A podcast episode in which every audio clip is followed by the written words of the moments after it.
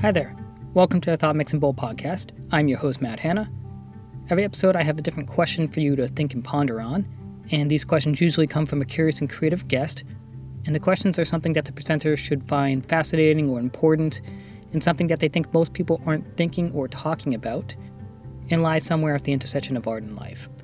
So, this episode, Jeff Hyde comes on and shares a question with us. So, I'll let him introduce himself, and then we'll get into a conversation around his question.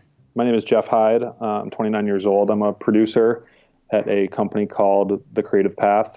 The Creative Path is a video production company that I co founded with a longtime friend, Pat Howley, and he is our creative director and uh, director of photography on video shoots. So we both had been working in different agencies uh, in the Boston area, and we both left our respective agencies. And kind of one thing led to another, and Pat was freelancing, doing you know the freelance video thing for himself, and he needed help managing a big project. So that's where I came in. And one thing led to another. We founded an LLC in Massachusetts and established our business. We worked from home for a while, but now we work out of a studio space in Union Square. And it's just the two of us full time, but we hire contractors on like a per project basis as needed, whether that's different camera operators for shoots, um, production assistants on shoots, or animators or editors to help us in post production. We do all different types of video production. Uh, we shot our first TV commercials within the past year, which was exciting. We do a lot of online promotional content. We'll do corporate videos, internal videos, uh, basically anything except wedding videos. Don't do wedding videos. Um, you have your lines, yeah. Yeah, yeah. That's more of, of Pat's line than mine. Um, but uh, there's a lot of video opportunity out there. I think a lot of companies are gravitating towards video as a marketing medium. And so it's exciting to work somewhere where we have ideas, clients have ideas, they come to us. You know, the creative process is very mutual between us presenting what we think and you know clients presenting what they think or, or what they want. So it's it's fun. Um, no two days are alike. My job responsibilities range from sales to business development to invoicing to client management to producing pre-production, producing on-site, and everything in between. So I wear many different hats, but I like doing that. You know, I also like pitching in on on the creative process and, and concepting with with Pat as well. Yeah, cool. So sounds like you're living the creative entrepreneur startup life then, for sure. Yeah, I don't. The word startup to me uh, is kind of strange. I don't know if we're a startup. I mean, I just I, I, I refer to ourselves as a small business. Uh-huh. Um, yeah, I know. I know certain terms have different meanings for different people. So, whatever you want to call that, small creative business, startup, small business. Yeah. When yeah. I just when I hear the word startup, you know, I think of company that's looking for investment or something like that, and that just never really appealed to me. Mm-hmm. Um, not only giving away equity in your company, but I don't understand why you would want to make a company that isn't profitable from the beginning. Mm-hmm. Uh, I know that's not possible in, in all industries or verticals, but you know, and we're we're a service based provider company. So yeah, small small business. yeah, gotcha. Cool. So the premise of this podcast is that creative people come on with a question that's been on their mind recently that they think is important or fascinating and that they think most people aren't thinking or talking about. Yeah, I'm curious what question has been bouncing around your mind. Yeah, so my question is one that we struggle with as, you know, a small creative business and one that we know other businesses that we work near and with struggle with and that's basically how and when do you scale or grow and how and when do you hire people to bring on to help you scale and grow? So as with any question like this, I don't think there's a black and white answer. I think you know there's it just is a, it's a discussion and it's a gray area. So do you want me to go first, Matt, or do you want to take a jump in here? Well, I'm uh, you can go at it. I'm curious like why it's been on your mind. Obviously, you're trying to grow, but you know like why specifically has this been bouncing around for you? Yeah. So so as I mentioned, the company is our company is just Pat and I full time, so just two of us full time, and we don't pay ourselves like a salary per se. We kind of pay ourselves out on a per project basis. So, you mm-hmm. know, it could be very busy in the springtime, a little bit slower in the summertime. So, needless to say, we haven't brought on anyone else full time. Rather, we've used like the freelancer slash contractor model, which has worked really well for us, where we can employ, you know, different usually freelancers who are great at what they do, like very highly skilled animators or you know visual designers, people like that. So that's great, but that also presents its own set of challenges. Things like communication, availability, uh, you know, not having someone in house working with you. So we were fortunate enough last fall to have a very talented animator and visual designer in in studio working with us every day who worked on our projects as well as his projects but that person has gone on has moved moved into a different part of the country. So i think you know we would love to have someone full time it's always a matter of balancing you know financials and schedules and to be quite honest you're not sure when or how many projects are going to come down the pipeline. So that's, I guess, the number one factor in determining growth is amount of work taken on. Usually, when we take on multiple projects or we're balancing multiple projects at a time, that's when our need is is highest, and that's when we'll be working with anywhere from three to five different contractors at once to help us balance and meet meet the needs for those projects. At times like that, I could often use a a producer, another producer to help me manage that. We need other editors to help, you know, edit and and and turn out renders and, and versions. But it's just it's it's always hard because you would love some, for someone to be there every day to help you with, but you know when it's slow, you don't necessarily need that person. And you know, do you need to promise them a salary? And you know, we both pay for our own health insurance out of pocket, so you know we're not really offering benefits. So you know, real world stuff like that is hard right, right. to consider. Um, and plus, I think a lot of people like to be flexible nowadays and make their own hours. And a lot of people do choose to go freelance and they want to remain freelance, which I think is pretty powerful. Mm-hmm. Um, so I've talked for a while. So why don't, why don't, why don't I hear your thoughts on this? Well, yeah, I think that's a it's a, definitely an interesting question, and specifically in your situation, I think it's a even more interesting question where you're not at the beginning, you're kind of in these middle stages. And then the freelancer thing, I definitely think that is something that's, I think solutions around building freelance networks is going to be something that pops up more and more because, like you said, more people want to have that flexibility of being a freelancer, but also people know the value of teams and collaboration as well. So I think there's going to have to be some type of big innovation in the way like freelance networks work to help people grow while still keeping their own flexibility and freedom. So I'm not sure what that innovation is going to be, but I think that's where it seems like it's to be going right now. Yeah, I, I agree. I think some of our most successful projects have been ones that many sets of hands have touched. I can recall a, a, a project that we did recently that had a really, really tight deadline and we wouldn't have met that deadline if we didn't have like five of us working around the clock to meet that deadline. So we had myself, we had Pat as an editor, we had two animators we were working with, and uh, and another person to to meet that deadline, and and we did, and you know everyone was was really happy with it, and it came out really well, and so that actually brings me to something else I wanted to talk about, which was the issue of quantity versus quality. So up until this point, I've been framing it as a quantity issue, like how much business do you have? Can you hire people to do that? But another issue is quality. Mm-hmm. And, you know, we try to work with really talented people, whether that's on set or in post. And myself, especially, I'm pretty type A. Uh, and I know Pat is too. I think a lot of creatives or creative directors are type A in their own way with their own creative vision.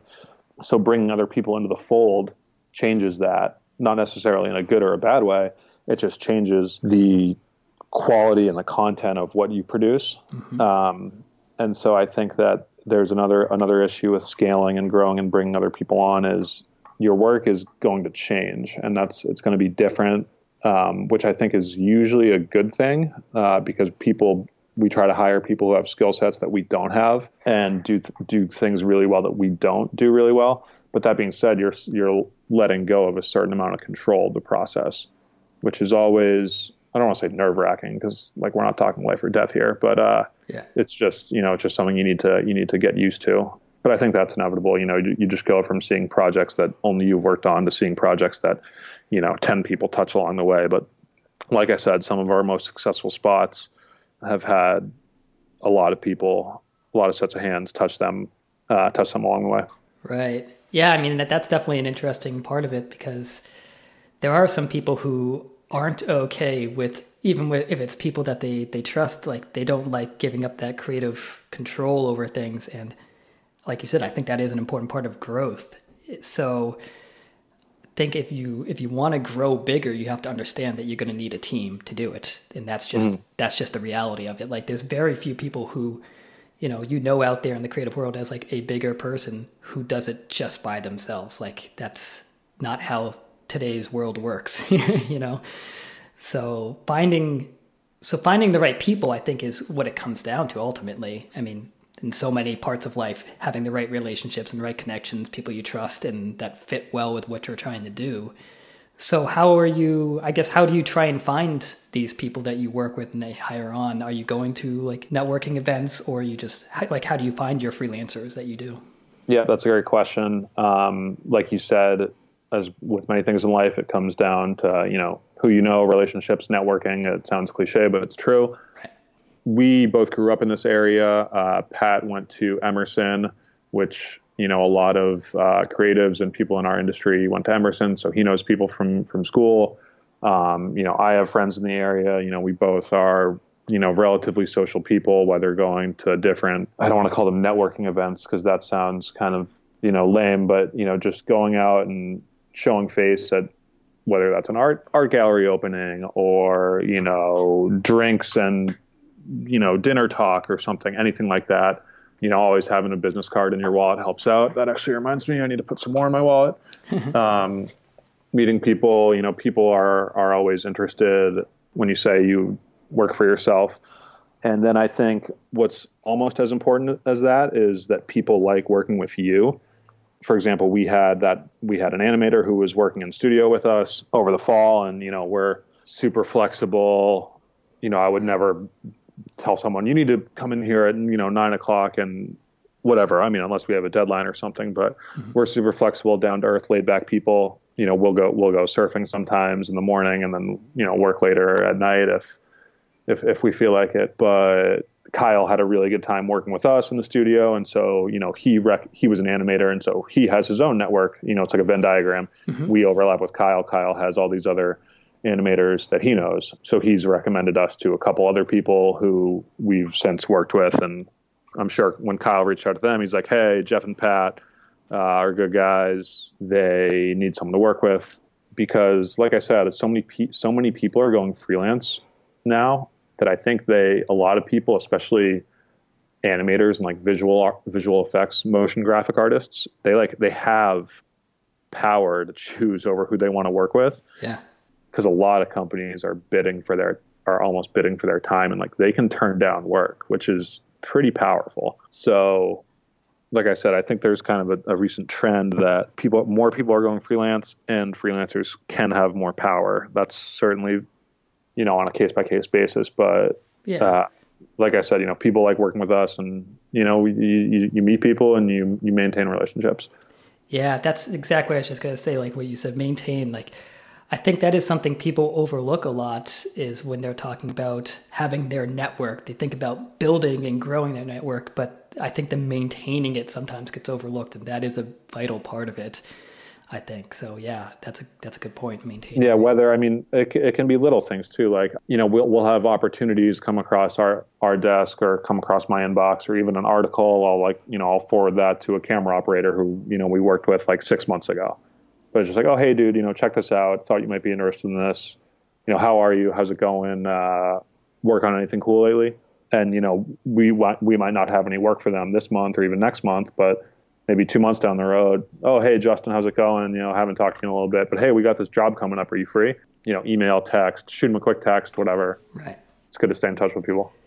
Yeah, and it's not like a purely selfish thing too. Like I need to stay in touch with him because you know I might need to use him. It's also just like you'll have a, a relationship with this person that's like, oh, you think you would like this? I'm going to share it with him. So it's not like you're just sitting there all the time being like, how can I uh, maintain my my network? It's just like you're just going through life being friendly. Exactly, and we'll send we'll send we'll even send our people work that doesn't come from us. You know, so if like a company reaches out to us saying they need a you know a video a camera operator for something, and either if we're not available or it's not you know in our wheelhouse, we'll send it out to someone like no questions asked. Right. Cool. Uh, anything else you wanted to bring up on that topic specifically? I mean, I guess just kind of trying to, to wrap everything up. It's just it's something that I know. So you know, we work in video production, providing that providing that service. But you know, there's a, a girl right next to us, and she makes bags for uh, you know retail stores, and she's you know she has seasonal help. So I, I know it's just like an issue that other that other people have, and there's no one answer for everyone. I think everyone kind of needs to feel it out uh, for themselves and find their own their own answer. And there's also no wrong, wrong answer. And if something doesn't work, you know, scratch it and try it again. It's not the end of the world. Right. Yeah. I think the important thing is to think about it and do it with some intention rather than just letting things go as they go. You know, be sit down and be like, what do I really want? What's really right for this situation, or what do you think is right? And sure. Then go at it and reevaluate. Yeah. Cool. Well, I think uh, I think that's that's a good little tidy conversation for people to think on and, and talk about. Then, uh, unless again there was anything else you wanted to finish up with, I think that's a good tie.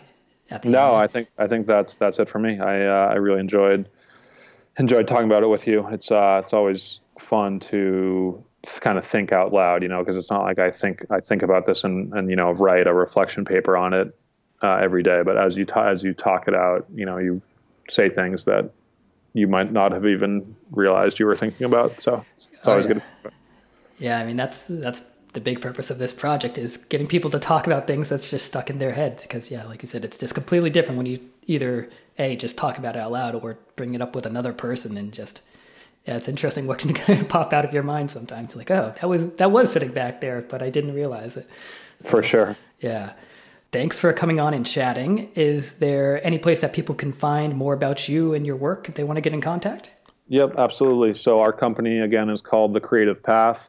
Uh, you can check us out at the path p-a-t-h dot us so it's the creative path dot us um, we actually just released a new reel for the year which has some of our own some of our most recent work in there so go on there and uh, and check out check out our new reel Awesome. Yeah, everyone go check that out and send him some thoughts if you have any thoughts from this conversation. And yeah, thanks again for taking the time and take care. Yeah, thanks, Matt. And mine again, I'm I'm Jeff, and you know, email is jeff at thecreativepath.us. But uh, thanks, Matt. Really enjoyed it.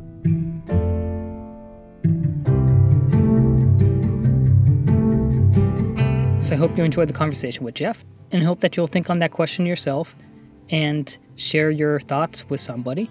You can share your thoughts with Jeff, where he mentioned. You can share your thoughts with me at thoughtmixingbowl.com. If you'd like to hear more of these questions and conversations, you can head on over to the website, or you can subscribe to the podcast on iTunes or SoundCloud. And if you'd like to help support the project or join the community, you can head on over to thoughtmixingbowl.com.